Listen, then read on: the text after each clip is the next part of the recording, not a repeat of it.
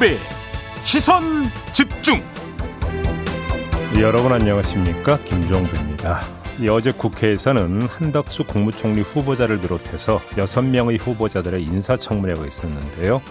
어떻게 평가해야 할지 일부 JB 타임스 그리고 3부에서 국민의힘 김기현 의원, 민주당 김경협 의원과의 인터뷰를 통해서 다각도로 짚어보겠습니다. 2부에서는 민주당 전략공천위원장을 맡고 있는 이원욱 의원 연결해서 이재명 고문의 보궐선거 등판설에 대한 입장 들어보겠습니다. 5월 3일 화요일 김종배의 시선집중, 광고 듣고 시작합니다.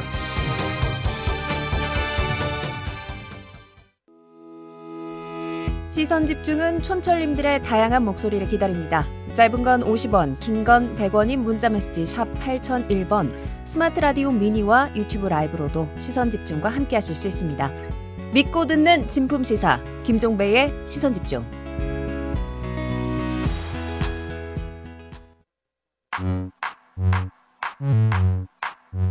뉴욕에 뉴욕타임즈가 있다면 시선집중에는 JB 타임즈가 있다. 촌철살인 뉴스 총정리 JB 타임즈. 더마카와 함께 시선집중의 문을 열겠습니다. 어서 오세요. 네, 안녕하세요. 더마카입니다. 강지연님이 고등학생, 중학생 아들들의 첫 중간고사가 끝났습니다. 올해는 제주도로 수학여행도 간다네요. 오. 하나씩 하나씩 코로나 이전의 일상으로 돌아가고 있는 느낌입니다. 입학식, 졸업식도 못했던 아이들이거든요. 라고 보내주셨어요. 그러니까 운동회도 열렸다는 뉴스도 제가 봤는데. 네. 아, 비로소 이제 다 풀리는 실감이 좀 되겠네요. 하지만 아직도 확진자는 몇만 대라는 게 좀 슬프긴 하지만 네. 어쨌든 이렇게 일상을 좀 찾아가고 있다라는 아침이고요. 네. 3초 거두신님이 다 구독 취소하고 마지막 하나 종배 형만 남았네요. 파이팅 해주셨고요. 네, 이건 하면 안 돼요. 네. 7523님은 다른 유튜브 듣다가 7시부터는 알람 맞춰놓고 시선집중 기다립니다. 완전 중독됐습니다. 라고 보내주셨어요. 아유, 고맙습니다. 늘 함께해 주시기 부탁드리겠습니다. 네. 자, AS 타임 가실까요? 어제 국민의힘 하태경 의원이 너무 자기 이익만 챙기고 살아온 사람은 장관을 안 하시는 게 낫지 않나라고 생각한다면서 대표적으로 김인철 교육부 장관 후보자를 꼽았습니다. 네. 뉴스도 많이 됐는데요. 온 가족이 풀브라이트 장학금을 다 받았다. 공적인 자리에 있을 자격이 있는지 스스로 돌아봐야 한다라고 했잖아요. 네. 그런데 추가 의혹이 또 나왔습니다. 네. 아들이 미국으로 유학 가기 전에 국회에서 단기 인턴을 했는데요.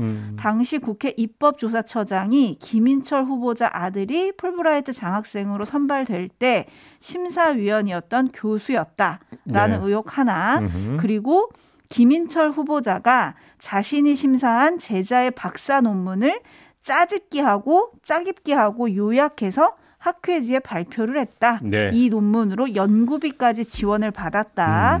심지어 이 논문의 심사를 방석집이라고 불리는 고급 음식점에서 했다. 애들 들어요, 애들. 저는 이게 조금 낯설던데 뭐 아무튼 네. 이랬다고 하는데 저는 이거 보고 정말 어이가 없었는데 사실이라면 네. 정확히 방석집이 뭔지 몰라가지고 제가 방송 부적절해서 말씀을 못 드리겠습니다. 알겠습니다. 네. 따로 들어볼게요. 하여튼 이런 식으로 어제만 해도 몇 개 의혹이 더해졌거든요. 네. 중요한 건 이분이 한나라의 교육정책을 관장해야 하는 교육부 장관 후보자라는 거거든요. 네. 물음표가 자꾸 생깁니다. 아, 어제 하태경 의원이 저희 인터뷰에서 했잖아요, 이야기를. 그러니까 딱 이렇게만 이야기할게요. 오죽했으면. 아, 오죽했으면 하 의원조차 그렇게 말을 했겠느냐? 그런 거 아니겠어요? 어떻게 뭐 양파잖아요. 네. 양파도 슈퍼 양파급 아니겠습니까? 어떻게 네. 까도 끝이 없습니까? 이렇게? 응? 지친다. 네. 지치면 안 됩니다. 이럴수록 네. 저희가 끝까지 묻고 답을 들어야 되는데요. 어우, 과연 네. 당당하게 해명을 할지 김인철 네. 사회부총리 겸 교육부 장관 후보자의 청문회는 6일에 열립니다. 여러분 예. 시선 집중해 주시고요. 네. JB타임즈 어제 동시다발로 열린 청문회 장면들을 좀 정리를 해볼까요? 네, 그러죠. 자, 먼저 한덕수 총리 후보자부터 살펴봐야 되지 않겠습니까? 네. 김앤장 이제 고액 고문료 이게 이제 당연히 청문회에서 이제 올라왔는데 관련해서 했던 이야기가 있거든요. 잠깐 오디오로 들어보시죠. 첫 해에 보너스 330만 원 받으셨습니다. 그런데 그 이듬해 18년, 19년, 20년 2천만 원으로 뜁니다. 5억 가까운 급여가 많다라고 하는 국민적 정서 때문에 지금 문제가 있는 거거든요. 뭐 그렇게 지나치게 많이 받았다 그렇게는 생각하지 않습니다. 그러나 국민의 눈높이에서 봤을 때 그거는 분명히 높은 수준의 봉급인 거고 그런 점에서 다시 한번 송구스럽다는 말씀드리겠습니다. 후보자 같은 분을 얼굴 마담을 내세워서 이윤축에 활용한 겁니다. 얼굴 마담이라는 거는 원래 얼굴만 있지 손발이 없는 사람을 얘기하는 거 아닌가요? 네. 그렇게 지나치게 많이 받았다고는 생각하지 않는다고 이야기를 했어요. 네. 한덕수 후보자가. 그런데 논점은 돈의 많고 적음이 아니고요. 돈과 일의 상관관계 아니겠습니까? 그렇죠. 본인이 한 일이 그 돈을 뭔가 받을 만큼의 가치가 있는 일이었는가. 네. 가치가 있다면 그 돈을 받는 게 뭐가 문제겠어요? 이거 아니겠어요? 네.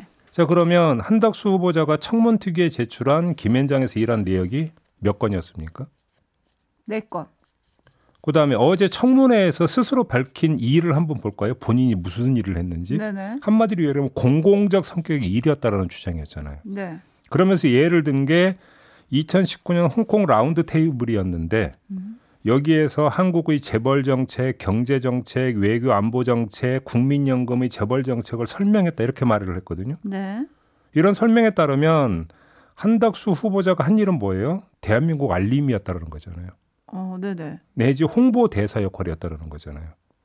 그리고 그 일을 대하는 태도는 지나치게 많이 받았다고 생각하지 않는 거 보니까 재능기부 차원으로 생각을 했던 것 같은데. 그렇지 않습니까? 네. 그렇다면 왜 김앤장 갑니까? 지금 열심히 일하는 분들 반크 있잖아요. 사이버 외교 사절단.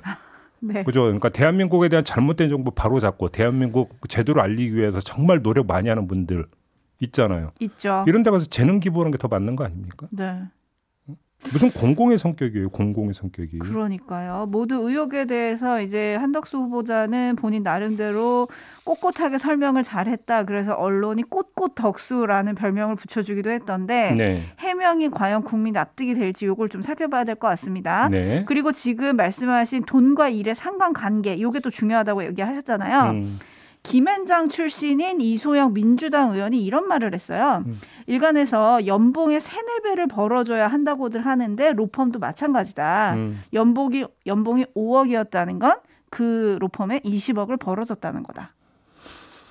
이런 얘기를 했는데. 예, 근데 뭐 일한 내역을 정확히 파악을 해야. 그러니까요. 그래야 뭐든 가늠이 되는데 지금 이것도 지금 제대로 지금 알 수가 없는 거 아니에요? 그러니까요. 그래서 오늘도 민주당과 정의당은 한덕수 후보자가 과연 김앤장에서 무엇을 했느냐, 네. 활동 내역 그리고 배우자의 미술품 판매 내역에 대해서 추가로 자료를 내라고 요구를 했습니다. 네. 과연 오늘 제대로 낼지 주목이 되는데요.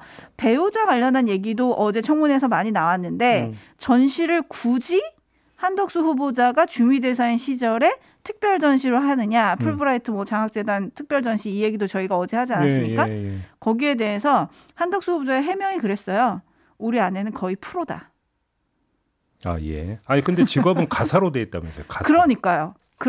예. 어느 언론에 화가라고 나오긴 하지만 예. 본인은 한덕수 후보자는 배우자 직업란에 가사로 적었다는 점, 예. 이 점도 좀 챙겨봐야 될 것 같고요. 예. 과연 오늘은 속 시원한 해명과 자료를 만날 수 있을지 지켜보겠습니다. 네. 다음 원희룡 국토교통부 장관 후보자의 청문회 현장으로 잠깐 가시죠. 17명에서 18명 정도 40만 원으로 결제가 되어 있습니다. 쪼개기 결제 내지는 인원을 부풀린 결제다 이렇게 볼 수밖에 없습니다. 대선 때 엄격한 법인카드 사용을 아주 후보자가 강조를 하신 바가 있습니다. 17명이면 김영란법 위반이거나 아니면 사적으로 쓰셨으면 허위 기재를 하신 겁니다. 속 시원하게 이게 완전히 이게 깨끗이 해소가 되었으면 좋겠는데 좀 그러지 못한 부분도 있어서 제가 조금 사실은 답답하고요. 네. 마지막에 이제 원희룡 후보자 이제 육성에 나온 거 아니겠습니까? 네. 속 시원하게 완전히 깨끗이 해소가 되었으면 좋겠는데 안 됐다라는 거잖아요. 해명하시면 될 것 같은데. 왜 안 됐는지가 저는 궁금한 게요. 제가 답답한데요. 이게 청문회에서 돌발 질문이었다면 저는 충분히 이해를 할 수 있을 것 같아요. 네. 그러니까 일일이 전부 다 일기장에 가계부에 적을 수는 없는 거니까 네. 찾아봐야 되겠죠. 하지만 이 의혹이 제기된 게 지금 하루 이틀이 아니잖아요. 그렇죠. 그럼 청문회 준비는 뭐 했습니까 도대체? 그러니까요. 이런 점에서 정말로 준비가 덜 돼가지고 저렇게 이야기를 한다라고 하는 것은 사실은 납득이 안 되는 거고요. 네. 그러면 의도적으로 저렇게 이제 그 대응을 했다고 일단 가정을 해놓고 그러면 왜 의도적으로 그렇게 대응을 했을까를 한번 좀 분석을 해보죠. 네. 그러면 두 개의 정반대 상황을 가정해놓고 비교하면 답이 나올 것 같은데요. 첫째, 문제가 있었다고 본인이 시인을 한다고 한번 가정을 해보죠. 청문회에서. 그럼 어떻게 되겠습니까? 바로 민주당의 사퇴 요구에 직면할 거 아니겠습니까? 네. 당신도 인정하지 않았느냐 잘못을 책임져라. 여기다가 더 나아가서 사법적 문제가 불거질 수가 있습니다. 이렇게 되어버리면. 네. 그렇죠? 그럼 두 번째, 아무 문제가 없었다고 강변을 하면 어떻게 될까요? 그러면 오마카세 논란은 더 커지게 되겠죠. 커지겠죠. 그런데 청문회는 끝나게 되겠죠. 따라서 민주당이 사법 무대를 링으로 설정해서 2라운드를 전개할 공산이 있는 거 아니겠습니까? 그러니까 두 경우의 공통점은 뭡니까? 둘 다 긁어부스럼이라는 것이고요. 원희룡 후보자 입장에서는. 네. 또 한 가지의 공통점이 있는데 어떻게 가든지 간에 사법적 문제에 봉착을 한다는 겁니다. 그래서 뒤로 미룬 것 아니냐. 시간차를 둠으로써 공세 수위를 낮추고 그다음에 논란의 영역이 사법 영역으로 확장되는 걸 차단하려고 했던 게 아니냐. 네. 이렇게도 한번 분석을 해볼 수 있다는 것이죠. 그리고 또 이제 국민의 눈높이를 또 얘기하지 않았습니까? 추후 국민 눈높이에서 의문을 해소하겠다 이런 말을 좀 남기기도 했는데 그게 그거잖아요. 2413님 그리고 김종인님. 유체 이탈하셨네요. 라고 콕 찍어서 지적을 해주셨고요. 예. 8893님. 저랑 같은 심정이신 것 같아요. 자기가 법인카드 써놓고 자기가 답답하면 어떡해요. 국민이 답답한데. 네. 라고 해주셨고 8201님. 원희룡 후보자 자기 유튜브에서는 셀프 청문회 당당하게 하시던데 이게 뭡니까? 네. 라고 꼬집어 주셨고요. 김명옥님은 자료 제출이 안 되는 후보는 탈락시키는 법안을 만들자 국회요. 예. 이런 말씀도 해주셨는데 아무튼 뭐 추후에 어쨌든 해명을 하시겠다는 거니까요. 오늘 좀 자료를 명확하게 내주셨으면 좋겠다라는 말씀 드리고요. 네. 다음 어디로 가볼까요? 박진 외교부 장관 후보자 청문회로 가볼까요? 아들이 온라인 도박 사이트 설립자 가운데 한 명이라는 의혹이 불거지지 않았습니까? 네. 이래서 이제 온라인상에서 현금을 걸고 포커를 치면 도박이냐 게임이냐 이런 질문이 나왔거든요. 이거에 대한 답변 한번 들어보시죠. 넓게 보면 게임이라고 생각합니다. 현금을 걸고 포커를 치는데 이게 게임이라고요? 너무 억지 아닙니까? 그리고 매출액이 수백억에 달하는데 본인이 밝히고 있습니다. SNS상에 엔서스 그룹의 운영이사 COO로 소개를 하고 있습니다. 이런 게 모두가 다 실수입니까? 그러면 회사의 안내를 보시면은 여기 게이밍 컴퍼니 이렇게 나와 있습니다. 그래서 넓게 보면은 게임 소프트웨어를 개발하고 라이선스를 주는 회사로 이렇게 알고 있습니다. 네, 넓게 보면 게임이라고 했어요. 네. 이건 누가 들어도 부정확한 발언인데요. 도박의 기준은 포커, 화투, 주사위 같은 도구가 아니고 돈을 걸고 내기를 하는 행위거든요. 행위. 네. 그러면 판단은 이미 나오는 거잖아요. 여기서. 근데 박진 후보자는 넓게 보면이라고 했는데 돈 내기의 규모가 중요하다는 말일까요? 이렇게 봐야 되는 겁니까?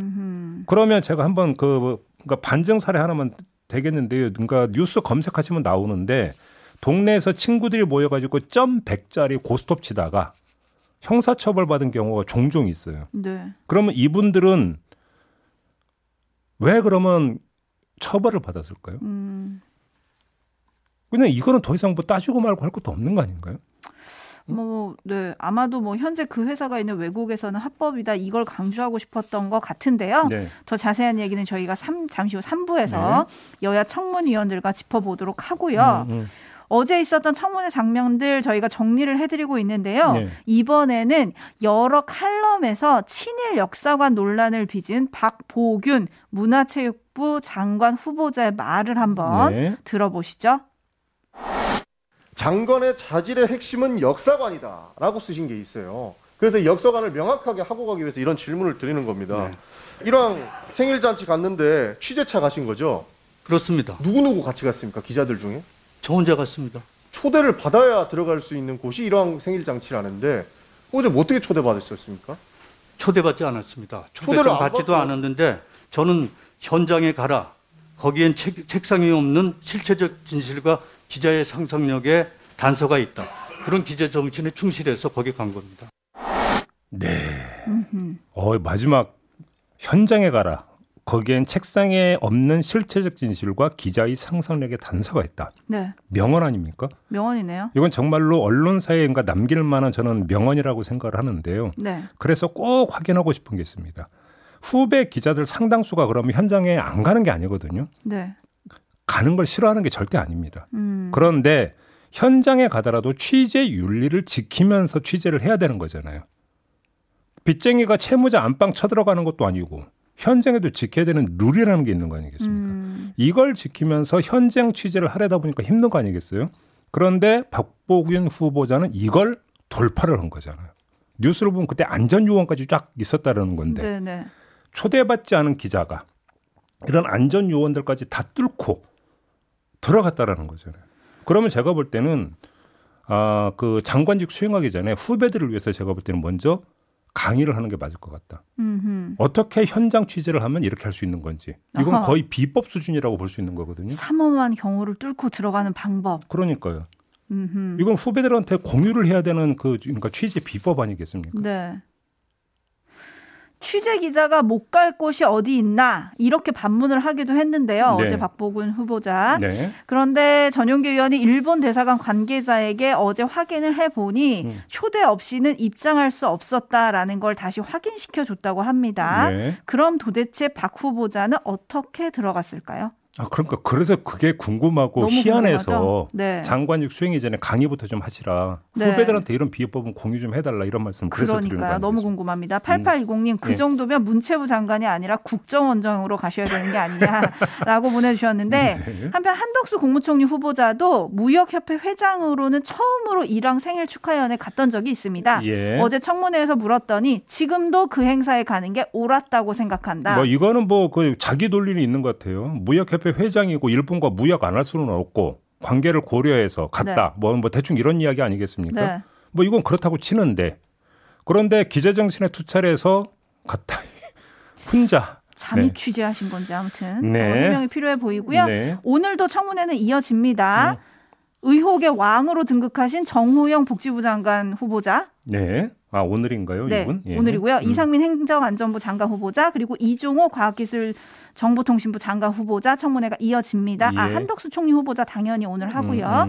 지켜보도록 하고요. JB 타임즈 다음 주목할 뉴스는 어떤 건가요? 이제 거의 모든 언론이 다 보도를 했죠. 문재인 대통령은 사면 안 할 것 같습니다. 다 이렇게 이제 다 거의 기정사실처럼 보도를 하던데 왜 그랬을까를 잠깐만 짚어보죠.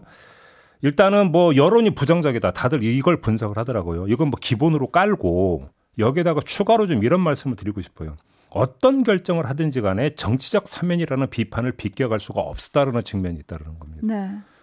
MB만 사면하면 문재인 정권 초기에 적폐수사의 정당성을 스스로 깎아버렸다는 지적이 나올 거고 MB와 김경수 전 경남지사를 함께 묶어서 사면을 하면 정치적 안배 또는 끼워넣기 했다는 논란에 휘말릴 것이고 어떤 경우로 사면을 하더라도 결국은 역풍이 분다라는 것이죠. 이 점을 고려를 한 게 같고요. 이렇게 정리하고 보면 이재용 가석방, 박근혜 사면의 논리를 되짚을 수 있을 것 같습니다. 네. 이재용 가석방은 사면이 아니라 법적 요건을 충족한 데 따른 실무적 가석방이었다. 이런 논리가 성립이 된다는 거고요. 문재인 대통령 입장에서는. 네. 그다음에 박근혜 사면은 정치적 고려가 아니라 그건 의료적 고려였다. 다시 말해서 건강 상태가 너무 안 좋아서 그래서 한 것이다라고 하는 논리가 성립이 되는 건데요. 문재인 대통령의 입장에서 본다면. 이렇게 제가 이걸 강조하는 이유가 뭐냐면 문재인 대통령은 대선 과정에서 사면권 남용하지 않겠다고 그러니까 국민하고 약속을 하지 않았습니까? 했죠. 이 부분들을 염두에 두고 있을 거 아니겠습니까? 그런데 했잖아요. 했죠. 그러면 이제 그거에 대해서 그러니까 자기 정당의 논리가 무엇인가도 이제 한번 따져봐야 되기 때문에. 근데 요번에 사면 안 하기로 결정한 것과 비교를 해버리면 이런 논리가 그러니까 자기 논리가 성립될 수 있지 않을까 싶어서 한번 정리를 해봤던 거고요. 아무튼 그래서 마지막으로 드리고 싶은 말씀은 사면은 문재인 대통령의 사면만이 아니라 이전 대통령의 사면까지 포함해서 논란이 안 된 적이 거의 없었다. 거의 없죠. 그렇죠. 네. 이렇게 놓고 본다면 이 특별 사면 제도라고 하는 것이 도대체 왜 필요한지부터 좀 다시 한번 따져볼 필요가 있다. 이 말씀을 드리고 싶은 거예요. 그럼에도 오늘 언론들은 윤석열 당선인이 과연 새 정부에서는 이명박 전 대통령을 사면할 것인가. 네. 여기에 또 초점을 맞췄더라고요. 알겠습니다. 자, 이렇게 마무리해줘. 담화가 수고하셨습니다. 고맙습니다.